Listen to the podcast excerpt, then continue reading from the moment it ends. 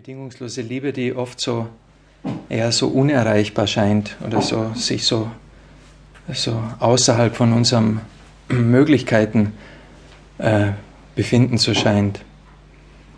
Und ja, hier haben wir eine ganz praktische Möglichkeit, wie wir die bedingungslose Liebe tatsächlich praktizieren können. Wir kennen alle die bedingte Liebe, die ist uns wohl vertraut. Eine Liebe, die eben immer gewisse Bedingungen setzt, die wir in unseren Partnerschaften leben, die wir in unseren Familien leben,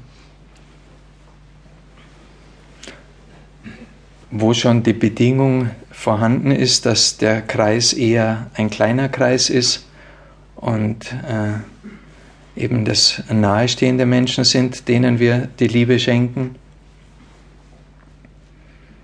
Es ist schon eine der großen Bedingungen, die wir normalerweise leben. Das andere ist dann, dass die Menschen, denen wir es dann äh, doch schenken, unsere Liebe, dass die sich dann auch natürlich entsprechend verhalten müssen oder das wert sein müssen oder würdig erweisen müssen, dass sie unsere Liebe bekommen. Dann müssen wir in einer entsprechenden Verfassung sein, dass äh, die Liebe auch fließen kann. Der Zeitpunkt muss passen. Also es sind viele, viele Bedingungen, die normalerweise zusammenkommen, dass die Liebe mal einigermaßen fließt. Na, normalerweise äh, ist diese bedingte Liebe, die auch unbedingte Elemente enthält. So wie eine Mutter ihr einzig Kind bewacht und schützt. Äh, ich denke, die Mutterliebe äh, wird schon von den meisten Müttern, nicht von allen, denke ich, aber von den meisten Müttern auch äh, sehr stark empfunden. Und doch ist es meistens keine komplett unbedingte Liebe, sondern es ist eine Liebe, die eben auch mit Angst verbunden ist, die mit Anhaften verbunden ist, die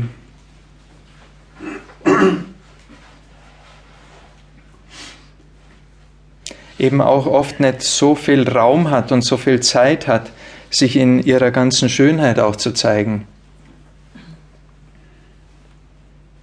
Angst ist etwas, was sehr, sehr eng mit, mit Ablehnung, mit Hass sogar zu tun hat.